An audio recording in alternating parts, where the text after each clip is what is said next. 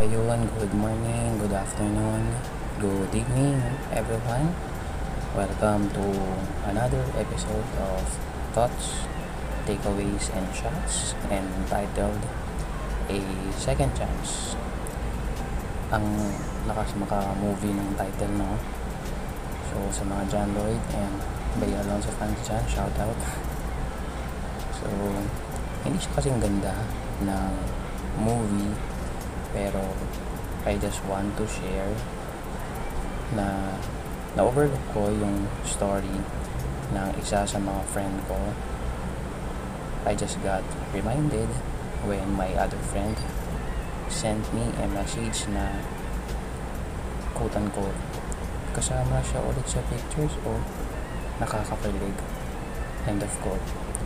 Sagot ko lang ay effective ang rehab.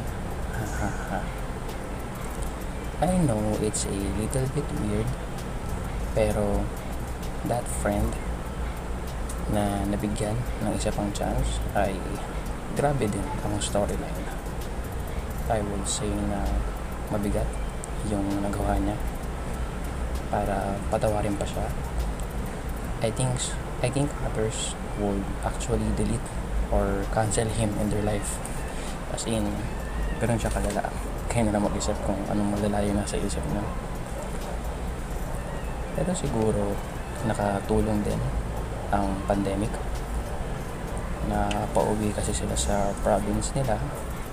At nagkaroon ng chance to have a check-in on their lives. Pero I would also like to give credit sa wife ng friend ko despite everything nang nangyari. Nahanap niya yung acceptance and forgiveness sa puso niya. I would not assume na okay na okay na sila totally.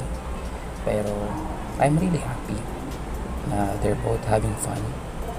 I saw some of their posts stories videos on social media I really hope na magpatuloy na ang ganitong setup for them as their friend.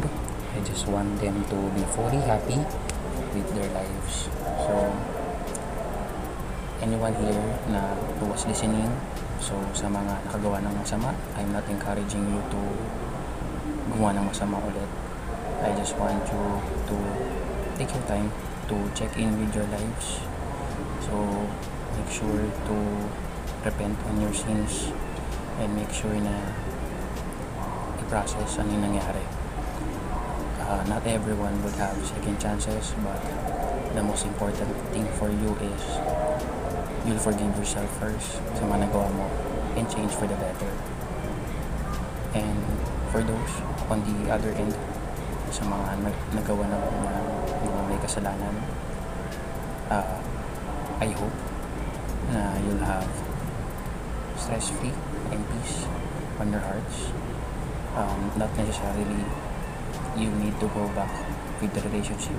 I'm not really um, meaning, I'm not really, uh, I'm not specifically saying it's a love relationship, but even if it's a friend, a family member, not necessarily na kailangan mong bumalik sa relationship na yun.